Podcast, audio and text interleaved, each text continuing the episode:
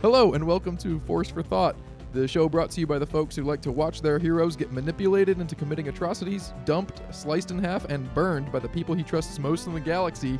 I'm Luke, I'm Max. And I'm Matt. and this is Force for Thought. Hello there. Kenobi premiered its first two episodes on May 27th, 2022, and here we are one year later to look back at it. So, we have a lot to say, and Mhm. I just want to get right into it. What were your first impressions? We all rewatched it in the last week or so. Mm-hmm. What were your first impressions on rewatch, and has anything changed for you since your first watch? I think a lot changed for me. I think initially I was one of the most excited I've ever been for a show. I think you guys were at Celebration when it premiered, correct? Mm-hmm. Because I remember texting you guys, and I was I was staying up late to watch it. And dropped like an hour early, I believe. And I remember being so excited. But yeah, it was a little different for me watching it the second time. Um, that's all I'll say for now. Maxwell. Um, it's interesting. I feel like it didn't change at all for me. I feel like I feel like when I first watched it, I judged it at kind of the same level I, I have it at right now. The Mm-hmm. only big difference was obviously we were waiting week to week to watch the next episode, and I was surprised by how quickly it actually went by when I did rewatch it. When we proposed this idea, I was like thinking in my head of my schedule and when I'm gonna find you know small increments of time to be able to fit it in, um, and it turned out to be surprisingly easy. They they went down they went down smooth, and I feel like when you watch them all back to back, it kind of amplifies the experience because you don't have that pain of waiting a whole other week and letting those questions kind of linger in your mind. But also love that week of waiting and it's a questioning. it's a love hate relationship. I loved when it came out. I liked the release, like we talked about. Two episodes was great out of out of six, but then also being able to watch it back to back again is a, is a very different experience. Yeah, I, I'm kind of with you, Max. I didn't have many different feelings my second time watching it through as I did my first. I love the show. I'll I'll give it a quick out of ten, and then a Star Wars out of ten for me. I don't know if you guys want to go on that same scale or just want to do it out of ten once, but as a as a TV show out of ten, This feels I'd an give ending it to an episode. uh, as a TV show out of ten, I give it a nine. As a Star Wars show, I give it an eight. So really, really high. yeah, that's pretty high up there. that is pretty high. I didn't think too much about what I would rank it as out of 10. Probably I would probably give it a 7. I did because of IMDb, and I'm a addict with ranking things and, and rating things. Um, I think out of Star Wars as well, I'd give it an eight.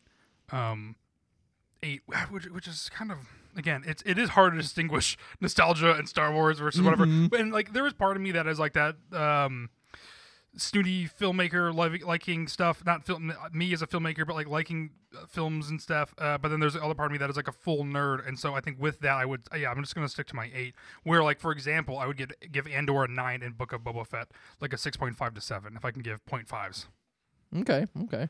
Uh, what are the overall strengths and weaknesses of the show? Do you think? where to Matt? dive in Yeah, that's let's go with you. Let's start with strengths. Oh, let's start with strengths. Yes, not start on pos- on the negatives. Um, I think overall, again, I guess I'm more aligned with you guys on rewatching it. The biggest difference, I guess, was just having that experience of watching it in one full go versus waiting a literal a literal week for the next episode. Um, overall, I think very keynotes. I can dive in a little bit deeper, but I think this is a show that does fan service correctly. Um, I think there's a lot of nos- nostalgia tied to it with the characters that we're seeing, and I think it does it really well. Um, I think it Yeah. pays off a lot of fan service in not a a total obvious way. I mean, obviously, Yeah. hello there. Everybody was waiting for that moment. I don't want to get too. but they did it in the deep- perfect way. But they did, and it, it felt like a payoff versus like instantly starting there. And it's like, well, that My was, experience with that was, was a little different because for some reason I didn't see it coming. I just saw him walk up to there and like in that moment. You moment didn't see it coming when he was walking up all No, slowly. all- the that, only blow- that blows my mind. the only thing I could think of was like, oh man, this is the first time that he's ever meeting Luke Skywalker. Like that's crazy. Like I never thought of it, and I was like thinking to A New Hope, and when, when Luke says like, I wonder if he means old Ben Kenobi. So I'm like, oh yeah, that makes sense. Like he definitely knows of him. They would have met at some point, and I was like, this is the first interaction. That's so crazy. And then he said hello there, and I was like, oh my god, Yeah, there of it course it was. Uh, I think just really quick top level notes as well. I think it does action scenes really well. I think the acting is fantastic. I think I don't understand the flack for the CG or the scenery whatsoever. I think they're able to show a lot of cool stuff on a TV budget, which was amazing. Um, for a little, not a little known fact, but uh, a little fact out there too is that each episode cost twenty five million dollars, which is significantly more than Mandalorian, for example. And I think really? it- I don't think it looked any better or necessarily worse, but I was confused why people said it looked it looked bad. And then I also think the music is fantastic. John Williams only scored the the intro, the main Obi Wan Kenobi theme song, and I think that is one of the best themes of recent years. But I think the rest of the soundtrack is fantastic, and I also think that it is a predictable but very fun ride to go on. Mm-hmm. Those are top level notes of why it's good. Uh, I'll, I'll, I'll jump into my strengths. I agree with you on a lot of stuff. Um, I Thank you. think Kenobi's character arc, obviously, like that's just saying I like the show as a whole, but I would be remiss if I didn't mention it. The lore surrounding Leia and the Hidden Path, I thought was great. I, I love. I'm a lore junkie. I love when they introduce new stuff, especially in an era that we know so well that we've always been kind of wondering, like, what are all these characters doing? Like, there's no rebellion for so long. Like, Mm-hmm. where are the good people in the galaxy? And I, I love seeing that. Hidden Path was super cool. I thought. And the name drop of Quinlan Vos. Yes, and yeah, that was super cool. uh, NED-B is the other strength that I want to bring up. Mhm. I loved NED-B. How he was silent and how Yeah. actions speak louder than words, and that was that was. Uh, I mean, it was on the nose, but it needed to be on the nose, and it was perfect. Yeah, because uh, up until NED-B, correct me if you can think of another example, but just about every droid was either like the the comic relief, like oh he'll say like a funny quip here, or they'll just have like the beeps that are always kind of like cute and adorable, Yeah. right? So NED-B was like the first one to really break that mold of just being like the the completely silent, stoic character who. And was a hero. He, he shielded um, Tala so that she could uh, close them in and blow them up, and it was yeah, Mm-hmm. Yeah, Yes. it was good. Max, what do you got for strengths? I got I got a lot. I liked I like Kenobi quite a bit. Um, first, it's the the overall uh, story between Obi Wan and Vader. I think really worked well. I like it a lot. From Obi Wan's moment realizing that Anakin is alive to his duel. Um, uh, in which you know they have that final confrontation, and uh, he says, uh, you know, you didn't you didn't kill Anakin Skywalker. I did. I love that moment, and it just it's such a, a satisfying ending to their stories, where they are now, but knowing where they're going to be in the future as well, right? Because the question that everyone had going into it was, well, how are they going to confront each other and rematch? Because we saw how they ended on Revenge of the Sith, and we saw how they get back together on the Death Star in A New Hope, and everyone's head headcanon was that they didn't interact in between there because we had no reason to believe that they did. Um, but I feel like they added that in there so well. And again, going back to what Matt said about like incorporating fan service but not being too over the top. I absolutely love that moment after Obi-Wan and Vader's duel when Obi-Wan walks away and he just kind of quietly calls him Darth under his breath. Yeah. I love that moment. I think that's so funny because like people always kind of wonder like why do they why does Obi-Wan call him Darth in A New Hope? Like Yeah. there's multiple Darths, you know, like that's just kind of like a mm-hmm. weird thing. Yeah, it's his accepting that know- Anakin is gone. Yeah. That's what I think. Not to get, we have. I want you to continue, but I, I don't understand why people's big, one of the biggest complaints people had was that he just left him damaged and broken.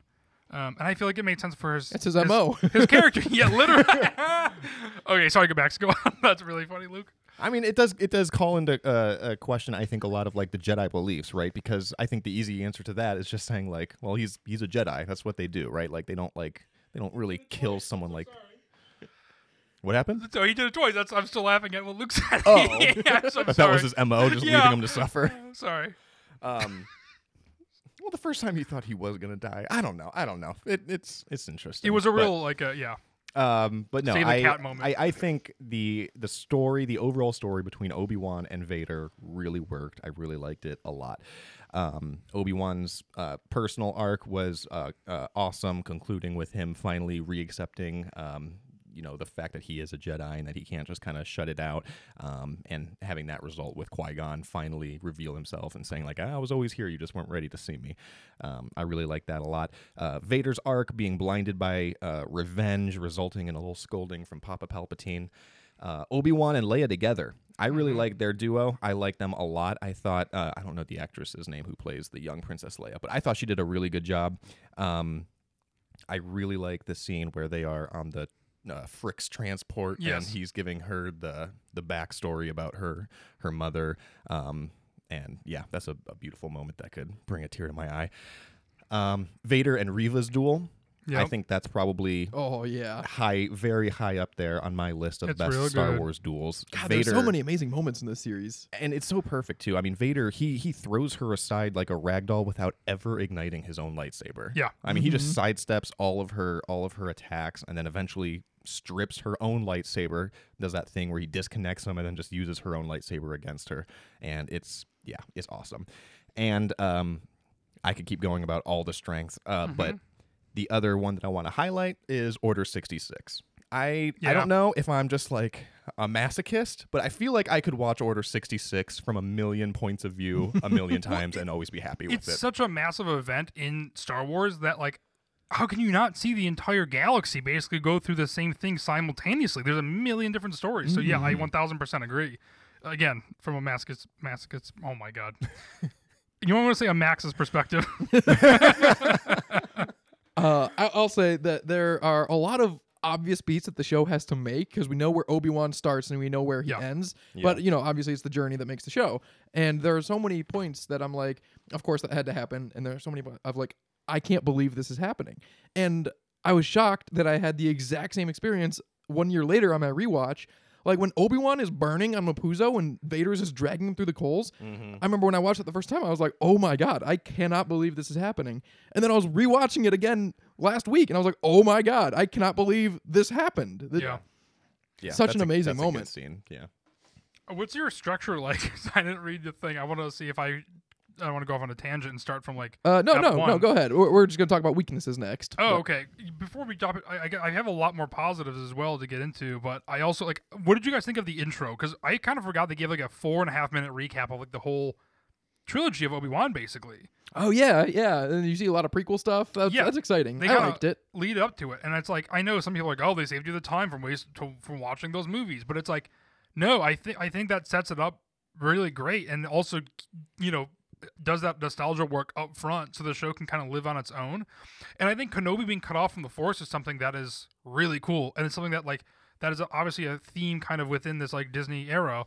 A little bit same thing with Luke Skywalker. He just cuts himself off, and I think that's like something that you can do, and I think it's rightfully so that he he does that, and he he doesn't use it until the second episode where he catches Leia Mm-hmm. when she falls off the building, and I think it's a great moment because it's like all I want to see is Luke, is, is Obi Wan be really cool and ignite his mm-hmm. lightsaber and be the badass like we know he is. But I think being able to like kind of build that pressure, build that tension, and then finally have that release of him like saving somebody is a is a great moment, and it is like a great payoff. And I really like when he's in Fortress Inquisitorius on Nur when he is kind of starting to get back into the groove of it and like you can like Yeah. see that in the choreography like he like adds like an extra mm-hmm. like lightsaber twirl in there and I remember every time I every time I see it I always catch it and I'm always like oh there it is he's, he's kind of getting his swagger back. This show does a tremendous job of storytelling through lightsaber combat and other Oh, yeah. combat in general, Yeah. which a lot of other Star Wars kind of throws by the wayside. But Mhm. this show is great at that. when Leia is being held hostage in uh in the lair and the lights go off, and all of a sudden the, Yeah. the saber ignites Yeah. and it Yes. gets that one storm, stormtrooper and it goes off. That's a And it cool goes back up. Yeah. It's one of the coolest moments in the show. I think it's so cool. Yeah. The visuals of it. that scene is, is really cool. I do like that moment a lot. All right, so there's a lot that there is to like, but what were some weaknesses you guys wanted to bring up? I had a little. I had some. I had some downsides. I think I, I don't understand the hate for Reva. I don't understand really the hate for the show. But with that being said, I think it does have some problems, right? Like with anything. I think the writing is another problem. Same thing with kind of like Mandalorian a little bit, where sometimes I feel like, and it wasn't even the dialogue to me. Where Mandalorian suffers with dialogue, I think Kenobi suffered with some scenes. I think they, like you said, Luke, they wanted to get from point A to point B. And I think they had that in mind more so than what made sense for the scenes to fill that time. And so sometimes I was Do you have an example? well, for example, I know I, I hate to bring this uh, this scene up even, but like when he's smuggling Leia out from the jacket, You don't like that? it's fine. But I, I didn't like. I think you said this last year when you're like the beard is the bigger giveaway, Yes. and so like I've There- always there- thought about it. Imperials do not have beards. No. and Obi Wan does. and that's fine, right? But it's like And not a well kept one. no, but, like, like shaggy and long. honestly, if you but like think about it, right? He's put in that situation, and it is kind of a s like a dumb thing, right? It's like I understand that, and that doesn't really bother me. But you could have just rewrote it to to be anywhere else. They didn't need to leave through that main that main hangar bay either. So I think one of those things is just like, oh, okay, they need to confront Reva somehow. How do they get there? And it's like, oh well, you can make it whatever you wanted. yeah. And so I think they're kind of making things for themselves and where like they want to get point A to point B and then they rewrote it. And we also know, right, they ditched the scripts um, originally written for because they were too bleak, right? So part of me is wondering if they if they try to salvage it and then they kind of did some rewrite and some punch ups, and so that's why we get some sort of unevenness in in the writing a little bit from time to time. I did not know that, but I, I agree. It is outrageously bleak at times, like the Obi Wan burning scene, or Yeah. like another moment that makes me drop my jaws when that guy is getting you know his wages stolen by the guy that Obi Wan is working for, Yeah. packaging the meat and uh, Tatooine. And you know he says to Obi Wan, "You got a problem or, or something," and Yeah. Obi Wan just puts his head down and walks away. I like, feel like it was probably a lot more of that. And then two other really quick things is I think sometimes Leia feels more like a plot device um, than an actual character. And I feel like it's like, oh, Obi Wan has to go to this person and this person and save her. Where honestly, I like her as I liked her as an actress. I think she did a great job, and I don't understand the hate for that either. But I think what would have been almost better is if we see her in episode one, she gets captured. We see her then in episode four, and she's a prisoner, and then he finally saves her in episode six, versus her being the character we have to go throughout. Because it is just hard when you have a kid that young. And then it also, you just toe the line of what we know and what can be. And when you toe the line, I think, of what we know, it, it gets dicey. And I it recontextualizes some things. But the fact that she had so much FaceTime with Kenobi can come into question, I think, when they meet in A New Hope and stuff. So just say they just met in episode six and then he saved her and then they leave would be good. With that being said, I do like their relationship and I do like what he says to her. I feel like they wrapped that up very well, though. I don't th- have any problem with. I think so too, but I think they, I think it's one of those things again where I think they wanted to cram it in as much as possible. Where I think Leia could have been served better by being a little more underutilized, to be honest. And I think the other biggest thing for me is that this is movie material. I don't think this needed to be six episodes. I enjoyed watching it on a week to week basis, but I think some of the things feel a little thinner, uh, like the writing, like those scenes. Um, and I feel like when you stretch it, over a course of six movies or six episodes, things can get a little thin and can get a little uneven. I think this is perfect movie material to be a two hour and 15 minute movie. Um, and you can have those side characters come back and they feel like they're not useless. Like, I remember we were thinking uh, O'Shea Jackson Jr. was going to be Kalen Voss. And then it's revealed that mm. he's not. And it's like, oh, yeah, they're not even doing anything with him. And by the way, he's only going to be in like an episode or so. Yes, Roken was my number one weakness. Yeah, and I so was very disappointed that's with the him. thing. Well, I think, Because what what was he there for? He Yeah. he just like vehemently opposes Obi Wan joining the path, and then nothing happens, and then he's like, "All right, General, how can I help?" And it's like, and then you why also, why are you here if you're not gonna stick to your convictions or offer any sort of opposition or any development and for anyone else? a relatively known actor. Yeah, And so I think that's the thing. So we're, if you do a movie, things are very tight. Every scene needs to be in there for a reason versus some filler, right? You can still introduce all of this interesting thing, these things. Obviously, now we're a year later, and they're just now announcing three movies. So obviously, there's some tension there. They didn't want to do a movie. They wanted to see how their uh, t- the TV space would work out for them. So that was my biggest gripes. It's basically just the writing. I think Leia felt like a plot device from time to time. And then I also feel like the it could have been a movie versus a miniseries or a show, depending. I think that is all fair, very fair. Yeah, I think the six episode TV series was kind of like a weird middle ground. You're right. They either should have shortened it up to just be a movie, Yeah. or spend more time with the writing and like flesh out some of Yeah. these stories a little bit more. Um, like what you were saying with Roken, I had I didn't have any issues with Roken uh, other than what you pointed out, which was that one line. But I think that's just bad writing. Um, but it's one of his only lines. Let's well, let's- no, it's not one of his only lines, but we'll we'll talk about that in a second. I, I just want to be clear. I, Yeah. I said uh, that's all very fair. I that's mostly very fair. I disagree with you a, a good deal Mhm. about your opinions on Leia. I thought they treated her Sure. very well. My only thing was in in this in a landscape of presumed eight episodes to make sure that like toning it down to six is kind of a is a, is a clear sign that should have been a movie. I think, or Okay. or Yeah. expanded, Yeah, I, I agree with you that I think it would have been better served as a movie. right? Uh, my, I, I agree that some of the some of the writing and some of the delivery was pretty lackluster. Unfortunately for me, I feel like ninety percent of it was with Reva specifically. Yeah, I th- my my You're a Reva hater? My big weakness I got some notes on that was, too. Was Reva? Yeah, A- a- a- from in the rewatch. from the writing of her to the delivery like there was just so many weird things like uh, a lot of her dialogue was just overly expositive it wasn't natural the directing of her style was weird like they had her like Yep. and and the biggest example i'll probably bring up a lot was her interrogation of leia like i feel like that was just such a mishandled scene in there because like there was such a good opportunity for Reva to be like like a really like a conniving like manipulative interrogator and like get inside leia's mind or something and instead it just resorted to her just like basically pounding on the table saying tell me where they are and it's Yeah. like she's a 10 year old girl like i think there's a better way of getting this information Yeah. out of her right now but i think again i think that just kind of comes down to like the writing a lot and some of the directing when like sh- I feel like she was shouting a lot. And it's it's weird when a villain has to shout because I feel like it's a weakness. I was- and that's why like overall as a villain, she didn't really work for me. Like I I never really cared much Yeah. for her when she was on the screen or anything like that. which I bouncing off of that really quick because one of my Re- Reva notes was like those scenes I one thousand percent agree, and I feel like the root of the problem is is not her as an actor or anything. It's just the idea of a villain being inherently angry is a bad place to start. Kylo Ren is inherently angry, but we get so much backstory with him. We get so much time to spend with him, and I feel like with Kenobi, Kenobi drives the story forward, and we get hints of Reva if it allows us to. If mm-hmm. if if she's inter- interacting with uh, Kenobi or Leia, versus in the sequel trilogy, we get to spend time with Kylo Ren by himself, which we rarely do with Reva, Which means we have to understand her off the gate, which is why she is just yelling all the time. And I feel And like why all of her dialogue is just very expositive exactly and unnatural. And then that's my problem is that sh- they decide to shoehorn in this whole thing with Vader.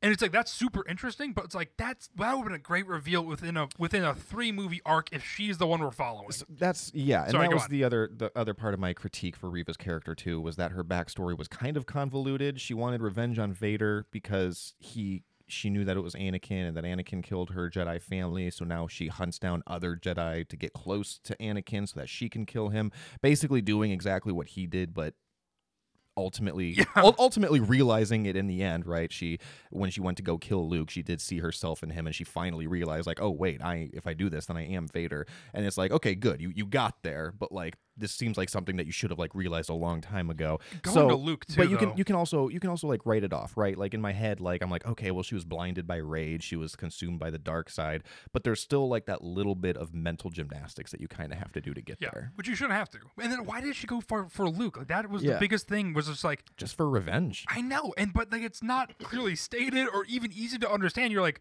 wait, what? Like I understand that Kenobi has a connection to that, but it's like I know she heard that transmission, but like so, I just don't. So it- it's it's a personal pet peeve of mine when people just like kind of critique something or say like, "Oh, I didn't like this. This was stupid. This was bad," without offering anything up for like a better way of how it should have been handled. Yeah. So if you will entertain me for a second, I think the way they should have handled Reva was to a just make her a a bad guy. Just just hate in her heart. I agree. I, am kind of done with um uh, Redemption. the redemption stories. Not not just necessarily in Star Wars, but in uh, In feel like life? it's very common. Yeah, in pop culture in general. I uh, Fast X just came out. I haven't seen it yet, but I'm assuming that Jason Momoa joins the crew by the end of the movie. um, the last Marvel movie I saw was Quantumania, and even like MODOK had a weird redemption arc that didn't make sense. Like it, it's it's in everything I see. I feel Yeah. like, and I'm done with it. Like I just want to see like a good bad guy, and I feel like Reva could have been just a genuinely power power hungry Inquisitor who just wants power and wanted to kill the Grand Inquisitor so that she could be the Grand Inquisitor. And then when she finally achieved that rank,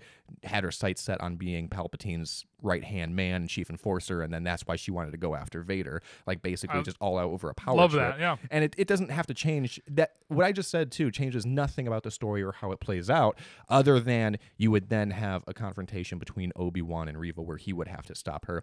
But I also feel like that's something that was missing from the show. She never had any sort of confrontation with No. Kenobi. and then no mental gymnastics. I'm so sorry, Luke. I feel like you're consistently going to say something. So Yes, no I, mental I have been gymnastics. on the verge of sorry, saying something yes, brilliant please for the last ten do, minutes. All right, do it, do it, do it, do it.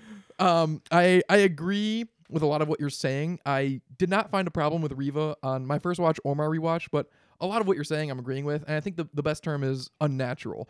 So much of it is unnatural, and they're right on the precipice of a great story with Reva if they what you just said, if they had her connect more to Kenobi, because she goes through her final character arc off screen basically like she goes Yeah. tries to kill luke which and it's unnatural because luke can't see the lightsaber for canonical reasons and then she just doesn't kill him and then kenobi shows up and there could have been a great moment where you know obi-wan failed anakin and anakin became the very thing he swore to destroy and then obi-wan basically says that Reva did not become the very thing she swore to destroy but they just kind of like fumbled the ending at the one yard line and they were so close to having it be a redemption point for Kenobi and for Reva, and they didn't kill Reva, which is very rare in Star Wars to have a redemption story and have them not die. So there's mm-hmm. a lot of great story opportunity in the future that I would love to see her in coming up. But I, I agree with that. Given everything that I just said about Reva, I would not mind seeing her again. Yeah, I agree. Mm-hmm. Yeah. 'Cause I, th- what we were talking about a couple weeks ago is that I feel like this is a perfect opportunity not to kill a character. Star Wars is being smart and they're saving her. With that being said, I hope they actually pay her off and actually go forward with it. Like I'm glad Disney is sticking with Ray and like being able to actually stick to their guns and doing something that they think that is, is correct. And I think that like when they did this, what they did solo, they obviously gave up because there was multi millions of dollars of being made. But like I still hope they pay that off at some point, right? I hope so, Like too. all those characters are so cool, and I think Reva's the same thing. Is like you can't just leave her open ended, and then like in and then in 15 years when the fandom accepts her. Then they do a, a random spin off. It's like, Yeah. no, let's use her now. Like, Right. you set it up, stick to your guns, and do it. So I, I do have a lot of thoughts about where they go from uh, from this, but before we do, I want to bring up the only other weakness that I have with the show, Yes. uh, which is that some of the coolest moments we already saw in other media. Uh, Yep. f- the first one being Fortress Inquisitorius, Obi Wan sneaking in uh, to save his friend and then having to sneak out. That was literally like the ending to Jedi Survivor, And not feel as like it cool. Jedi happens- Fallen Order. Uh, Yes, Fallen Order, The excuse me. one. Yes, Yeah. uh, Fallen Order, and it was it was so cool in, in the video game, and so it was like it was literally the exact same. Um, although I do appreciate that they they did like pay close detail to what Fortress Inquisitorius looks like because it looked like it was straight out of the video game, and I really like that. That's true. Um, I thought I- I like it Mustafar was make great. Everything was so cool. I think set design wise, which is why I'm so Mhm. confused. yeah, Uh, yeah, we we did get to most see a lot were of cool Vader's set castle. design. That was one of my weaknesses. Was Mapuzo was Yeah. very Blah. Bad It was in a- my mind. It was Like, an I- alleyway, and then a f- and Yeah, it was just it looked like the foothills of Los Angeles. Like It it, was, was, a desert, yeah. but not really. It was just it looked so like somewhere I've been a thousand Yes. times, which is the opposite of what I With- look for in Star Wars. And there's been so many like you see Coruscant and it's amazing, and Yes. Daiyu is new and amazing, Yeah. and Alderaan the first time we see that and it's amazing, and I think- Mapuzo was just such a fumble. on Mapuzo, it's really cool to see. uh, One of my favorite scenes in the whole show is when, which is not really a surprise, is when Kenobi senses Vader for the first time. When he's walking through the alleyway and he, he kills that guy. It's so eerie. Like the Mhm. sound cuts out. It's super creepy. I feel like we've all kind of had that. Maybe it's that feeling when you're playing hide and seek and you can see the person coming to find you, and you're like, oh, like I'm, I'm hiding, but it's like it's, it brings back that feeling, and I think that really, uh, I, I don't know, I really love that scene, and obviously the Vader. And because of the, the Kenobi. he- he- I mean, just Fight. wearing a mask makes it scarier too. Because Yeah. you're like, does he see him? I don't know, and you never Yeah. you- like you can't see the expressions on his face, so like it just makes him so much scarier. Like when, uh, when they're on Mapuzo and they're dragging Obi Wan out of the fire and they're running away with him, and you just like stay on Vader You for know a good he's watching. second, yeah, and you but you have no idea what he's thinking, Nope. and it's terrifying. Mhm. Did you also like him in the back of the tank, Kenobi? Oh yeah, Just it just mirrors Vader a little bit, and it's like that's cool. yeah. Yeah. Same Like- thing with Vader in the back of tank too. Like, Oh, like yeah. watching him like get his arm screwed on and everything. Yeah. Yeah. everything like that. I was like, yep, I, I like watching that. loved when uh, Kenobi like says Anakin, and it cuts to that sound, and then you see him. Yeah, The very, the end of the episode very end of the second I episode. think yeah, that is an amazing moment. That Uh, was yeah. it's so cool. Before we move on, um, yes, Oh, actually, my hold weaknesses I on. Sorry, never the got only to. the okay. only other thing I was gonna say too was um the uh the helmet slash. Yes. When oh I said, yeah, when yeah. I said the best Rebels. moments we've already Mhm. seen, that was literally in Rebels. And again, I watched this scene of Vader's uh, uh, rematch with Obi Wan a bunch, and it doesn't take me out of it. Like I don't hate the scene for that, but it is kind of cheapened by the fact that it was already done. Yeah, I, I just feel like they could have done something different. With that being said, you see Hayden Christensen's face. I love the voice work on there where it bounces And the colors that they use, yeah. I love it. It's so cool. But yeah, I agree. It's just like that's a little odd. That there are multiple moments that are just kind of rehashes of things, which yeah, I don't know. I agree, and that, that's that's how I feel too. Like, I, it doesn't bother me. I still love it, but if I'm just thinking about it, it's a little odd. yeah, it's a little odd. But the the other weaknesses I wanted to bring up, uh, number one is the Grand Inquisitor. Yeah. I thought I was so excited to see him, and then looking back at the series as a whole, it seems like Deborah Chow or whomever wrote the series wrote the series, and Reva was the Grand Inquisitor or whatever, and then they brought it to Disney Lucasfilm, and they're like, um, actually, the Grand Inquisitor is the Grand Inquisitor, and they're like, oh, okay, uh, put him in the beginning, and then uh, we he's dead, kind of, and then he can come back at the end, and he's not dead. Yeah. Like it, I feel like they were very tied canonically, and they didn't handle it perfectly. The same thing where if it was a movie, you could have had Reva and the Grand Inquisitor be side by side the entire time. And then by the end of it, she kills him, and then it's like, oh my god, that's crazy. And then, or then he comes back or whatever. You realize he's not dead. Or Kenobi could have been like Andor, just say 12 episodes total. Because it feels like we are set up with him, but how much more interesting would it be if we end the season with Reva killing the Grand Inquisitor?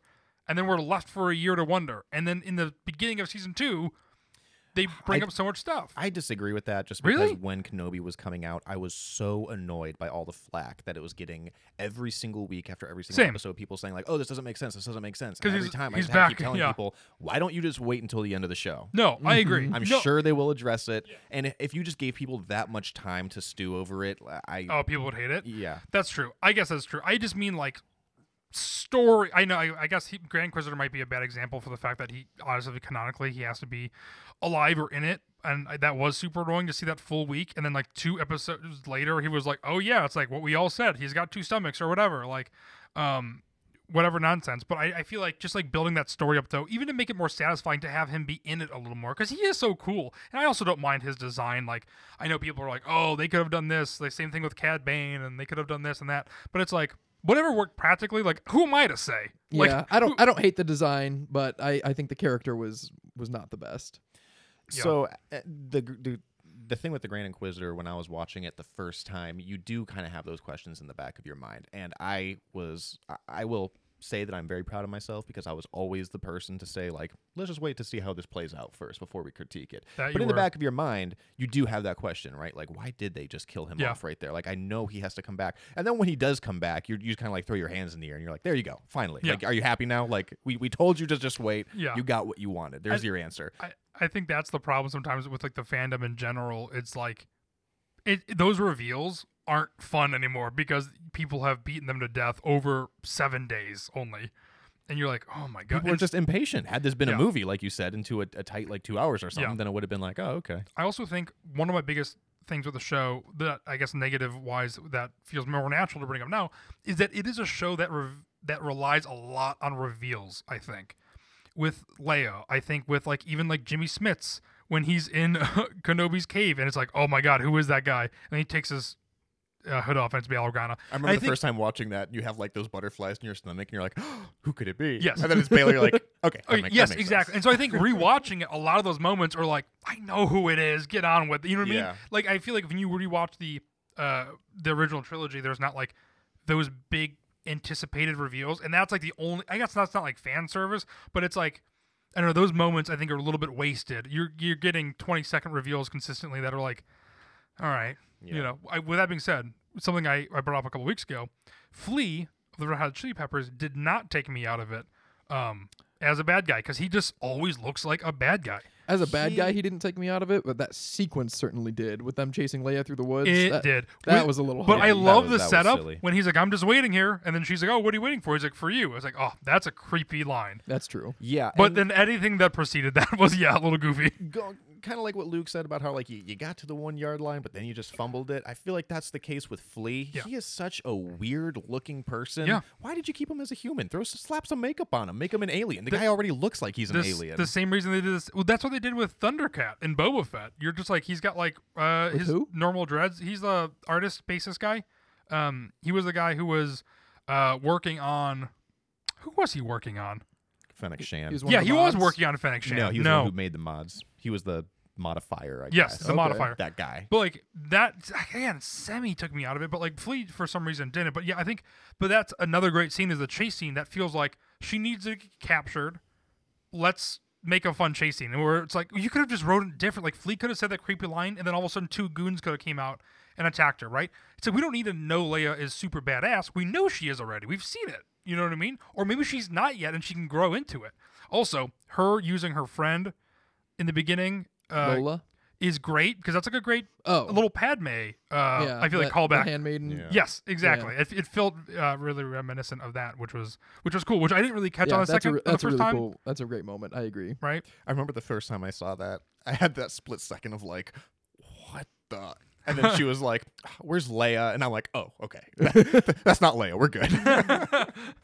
Uh, the last weakness I'm going to bring up, and that'll lead us right into season two predictions and hopes, is regrettably Qui Gon is one of my favorite characters in Star Wars, Yeah. and Mhm. I was so excited for him to be in this show. I had my Black Series Qui Gon toy with me every episode, waiting to open it up the first time he came on screen, and they saved him for a little more than a cameo at the very end. Now, if they do a season two, Yeah. Qui Gon has great potential, and it can be some of the best stuff for me personally. So it'll probably be my favorite Star Wars stuff ever if they have Obi Wan and Qui Gon like delving into the Force and what it means to to serve the light and everything. Mhm. I would love that, but I wanted it in season one, and we really didn't get it. And I did open my Black Series toy at the end of episode six, but it just it just felt a little hollow by then because Yeah. I wanted it so badly sooner. So again, going back to like offering up like differences, you know, that they could have done with that, I feel like it would have made more sense for Qui Gon to come to Obi Wan when he was buried under that rubble during his battle Yes. with Darth Vader, because I feel like the show had ended so nicely, and then like as he was kind of riding into the sunset and Qui Gon shows up, it was like a weird moment where I'm like. Oh yeah, this has to happen real quick because like they Yeah. hinted at it very obviously, like from episode one, like you knew Qui Gon was gonna come back as a Force ghost. Uh, it's just a matter of when, and then like to have it like tacked on to like such the end, it felt like a weird. Like the first time I saw it, that was my reaction. I I was mean- like, oh yeah, I forgot that this has to happen. I feel I feel the same way about um, Lupita Nyong'o, who plays Maz Kanata in Mhm. The Last Jedi. I feel like they Yeah. have her on the payroll. They made the whole movie and forgot her, and they're like, "Oh crap! Uh, they'll call her here in the middle." Yeah. All right. Why can't you come help him? Yeah, there's a trade dispute. Yeah, union dispute. they don't want to hear about it. Move on. Just shoot hear it. yeah. I that's I feel like um The writers taking notes. Uh, don't want to talk about it. Okay, I, I, Like- can, I can work with that. I don't think Liam Neeson wanted to be in it though. That was his biggest Why thing. not? Yes, he did. He was in. He's in the Clone Wars. He, I- I don't believe a single actor anymore when they say like, "Oh, I'm done with this. I'm done with that." It's like you'll you'll come back. But I if the If, price if they is right, really want you, you'll come back. which is why it cost twenty five million dollars to get Ewan McGregor back probably per episode. But I feel like I, I agree. I feel like why wouldn't he come back? Liam Neeson has become a generic uh, action star.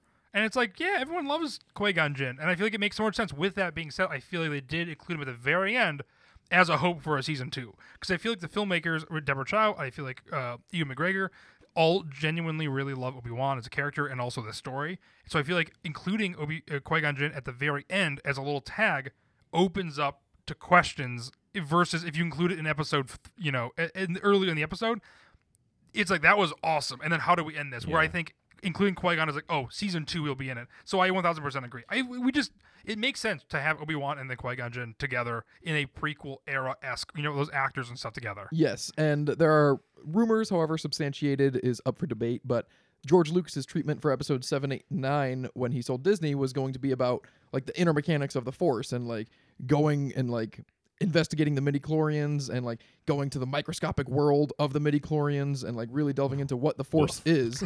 and really doubling down. I know, but I think that they could do something, maybe not so intense, but something like that with Obi Wan and Qui Gon, and just like really delve into the Force. And those are the two characters that make the most sense to do it. Both actors are here for it. I think they could write something really great for it. go to the go to the midichlorian realm.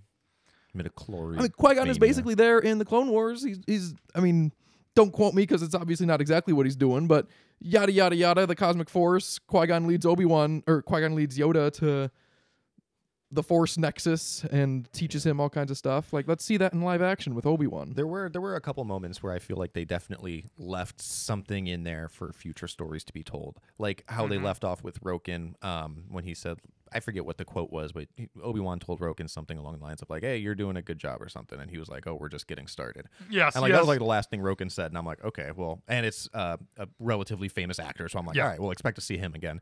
Um, same thing with uh, the conversation that Obi Wan has with Leia when he mentions, "I think I had a brother." Like yeah. that wasn't a throwaway line. That is a line Yes, it me- was. no, it it's was not, not. a throwaway line because it's a, it's a substantial moment for their story together about found family and about accepting your past and moving on to your future with. But you don't think they're going to revisit that? Luke. No, in, I don't. In a in a series I think full of will. brothers and sisters and sons and daughters. everyone's related to someone. Yes. They it's just- about the whole series is about that Leia's door. found family, and Obi Wan wants to tell her more about her father and mother, and Leia says, "No, it's okay. I know my family." And even though she got these qualities, she's passionate and forthright, and also caring and discerning, and she carries these traits Yeah. from her birth parents. But it's about her new family. So real quick, Same with Obi Wan. I think Obi Wan Kenobi is still technically considered a limited series. Yeah. Do you think and do you want a season two, Luke?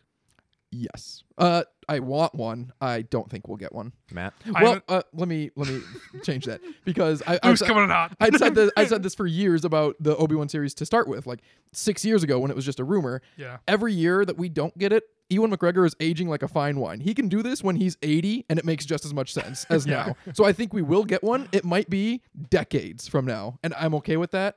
I would rather they do it while Liam Neeson's still alive. He, he is older, so the clock is kind of ticking in that regard. But I do think we'll get one eventually, but it might be a very long time. I hope Liam Neeson is a Matt, what huge fan you? of this podcast and just stop listening. Turns it off. I'm gonna live forever. yeah, show those guys. Um, real quick, I think season two would be really funny to follow Obi Wan's brother, and it'd be like the equivalent of watching a Jim Belushi movie versus a John Belushi movie. Who are you? I'm Ron Kenobi. like Chris Farley's brother. You're like, It'll- I know you're funny, like, but uh, you're not the same. It'll be like Bad Company with uh, Chris Rock, where his brother Mhm. is a super famous spy, His and then they twin, yeah, yeah. his identical twin. Then they bring him in. he keeps getting hunted like I am not Obi Wan Kenobi. I'm his twin brother. Uh, I promise you. Um, no, I think the same thing. I think I really, I would love one because I think there is more story to be told, and I think they can learn from their mistakes as well. Um, and I, I, I don't think it would be necessarily as bleak. I'd be really interested in what they are gonna would do though. I'd be interested in seeing if you guys have any theories as well. But yeah, I agree with Luke. I, I think I want one, but I, I don't think we'll we'll get one for a long time. I got a lot of theories, so Oh boy, buckle let me up with buckle me for a second. All right. It's, it's really just one specific theory. Max is gonna because four spin-offs about this- the Hidden Path, about Reva, about that's exactly what I'm about to do. Oh, no more spoilers. Here this, we go. This episode is, is just like all of us, of us individually going on like very long rants. It's like five minutes, five minutes, five minutes. So I I don't think that they're going to do a second season, and I don't think that they should. However, I think they very intentionally left a lot of doors open for future stories to be told and other movies, TV shows, whatever they want to do. So no Kenobi. I'm saying no to Kenobi, and here's here's why I say that. Obi Wan's fate is very much intertwined with Anakin's. I Yeah. feel like you had to have Darth Vader in this Obi Wan Kenobi show, and if they do another season of Obi Wan Kenobi, you can't have Obi Wan Kenobi without Anakin. But I also don't feel like logistically, how do you bring back Vader? Because I don't want Well- just every season to end with Obi Wan and Vader fighting each other again, with neither one of them winning. Here's my question to you: Do you need it? What if it was? We always talk about Game of Thrones style. What if we followed Kenobi and we followed Vader separately? They don't have to intertwine. Well, I think and that's that interesting. What? Oh, I don't love to see that I, I, I disagree. I think you can do that. And here's my Yeah. my uh, idea, my suggestion Mhm. to Lucasfilm if they want to take me up on it. This is this one's for free, guys. Um, What? Use you just it. give away millions of dollars. I think you can. Set no, up- it's not. As uh, under the Force for Thought LLC.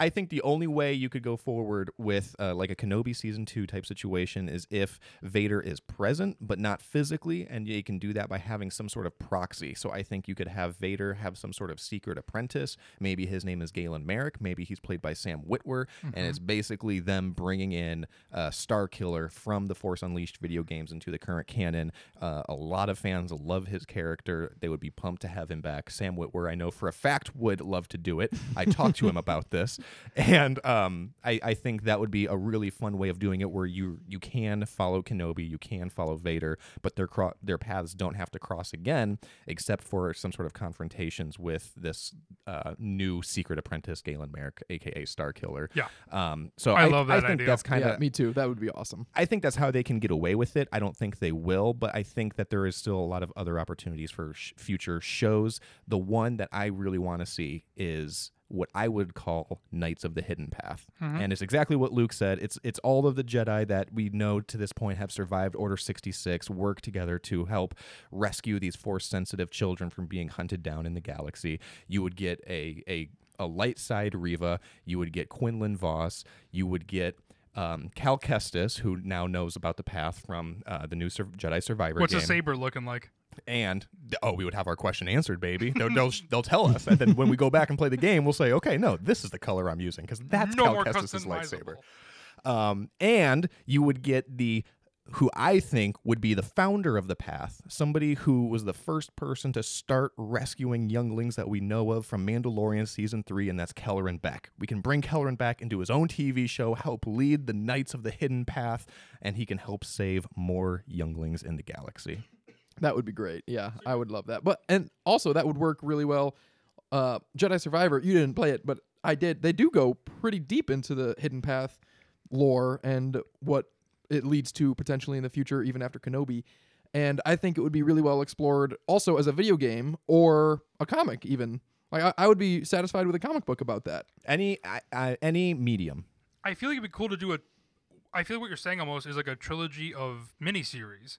So you get six episodes of Kenobi, and then you get six episodes of the the path is the the current throughout, and we can follow each of these characters through hmm. six episodes. If That'd be interesting. Kind of like Every an, six an- episodes, Vader shows up and slaughters another hero. kind of like an anthology where they all eventually meet up. Yeah, not even they don't have to meet up, but just like again, Kenobi kind of sets I, all I these want things them to meet up. Yeah, I mean like yeah, I want to team see a team of Jedi in this Yeah, in this cool. era of uh, the height of the rebel or the height of the empire. um, that, two that sounds amazing. Uh, but we are running out of time. So final thoughts, Matt. Go ahead. Uh, two quick things. I don't think we we have to mention the the the uh, Kenobi stance that Ewan McGregor finally did live action, which was fantastic. Mm, yep. Um, yep. That was great. And then I think the other thing is, I think everyone always give has been giving Vader flack. For, it sounds like he's a real, a real person. That he leaves Reva alive, and I think that's like a kind of a. I feel like that's right up his alley because I think there is good in him, and he, I think there is consistently. Um, I don't know. I think my it speaks to his character that he thinks so little of her that she's not even worth his time killing. Like he Yeah. embarrassed her and made her And she- essentially nothing in his mind, and he could kill her. He could leave her And- alive. and it makes nothing She no could never come back. Nothing changed. He he mentions that he knew what her plan was the entire time. Like he basically knew that she was just going to try to kill him, and that she had he had his eye on her the entire time. Yeah, and I think that's one of those things that people complain about because it's it feels more like a plot device to leave her alive. Fi- final thoughts for me. I'm just trying to think of something that I want to have said that we haven't talked about already. Um, the Temuera Morrison cameo is fan service done right. That Oh, affected yeah, Kenobi forgot as a about that character. was great. That was a and, good Yeah, the 501st Armor, especially. And Wade, first sacrificial hero of the rebellion, coming in on the land speeder to save the day on Nur, and he gets killed, and he's the the first fatality of the rebellion. That's and true. he doesn't get he got a lot of credit right when it came out, and he has immediately fallen out of everyone's mind. But Wade is a hero, and he shall not be forgotten on this podcast. Last two quick things. So sorry to go back. Vader pulling down the ship. So cool. Oh Yes. yeah. Actually seeing that because that feels like in in any game you want to see that in live action. They've never down, done it. And then also to see the Skyhopper that Kenobi gives Luke. Uh, that he is messing around with in A New Hope is so cool to see him actually get that gift. It's such a small moment, but I really like that. It's like Yeah. very, and it's brand new, and then A New Hope it's like very dirty and old, and the fact that he has that Skyhopper for that long is Without really being cool. over the top about it, I feel like again, I feel like that was fan service did done right. It Yeah, is. I It's such, a, it's such a Kenobi, stupid minimal thing, but Yeah. I'm like, I'm still thinking about it Kenobi was until I forgot about it. Now I done right. mentioned it later. We haven't talked about Joel Edgerton either as Owen. He he brought he was there to play. He was Owen great. was sassy. And Beru, mm-hmm. Beru was a badass. Yeah, Yeah, I missed yeah. her haircut though from a, from A New Hope, like She I'm like a gets it. little mushroom. Yeah. Max, any final thoughts? my final thought would be to encourage people to rewatch it again. I, I have this theory where people get too uh, ahead of themselves, they get too into their head, they think about the canon, the, the timelines, and that it takes them out of enjoying the content. And I feel like once something is out there and you know what's coming, it's kind of easier to enjoy the highs. And I feel like there are so many high highs with this TV show. It is so fun to watch. If you haven't rewatched it, I strongly encourage you to do so. Yeah, I feel like there's a stigma, or at least just a reluctance to rewatch series as opposed to movies, which rightfully so. It takes two or three times longer. It's a much more of a commitment, but it's a shame because Kenobi did benefit from a rewatch in a lot of our minds, and I think it's a great show as well. Yeah. So before we leave, does anyone have any force for thought to leave us with? I do. I think for this week's little force for thought is thinking back to seeing if there was a show, Star Wars or not, if there is something that you hopped too quick to conclusions about uh, from week to week, like Max is saying, um, and going back and trying to like revisit those, um, or just maybe you know thinking specifically for Kenobi or Star Wars to to go back and maybe give it a little less harsh judgment. Um, I think we've all kind of have done that in the past with with things. I certainly have. Um, so I'm trying to be better, trying to be more positive. That's why we, we led with positives and not the negatives. Yeah, that's great. Introspection at its finest. So I, I will I will think about that and let you know next week. But let us know what you think. Have you rewatched Kenobi in the last year? Have you has it gotten better in your mind? Has it gotten worse? What do you think? Do you agree with us? Disagree? Let us know. You can reach out to all of us on social medias. I'm at Kit Fisto blog on Twitter. I am on Twitter as well at Maxter Jedi. You can find me at Filmowski. And you can find all of us across the socials at Force for Thought. Until next time, thanks for listening. See you, Sammy.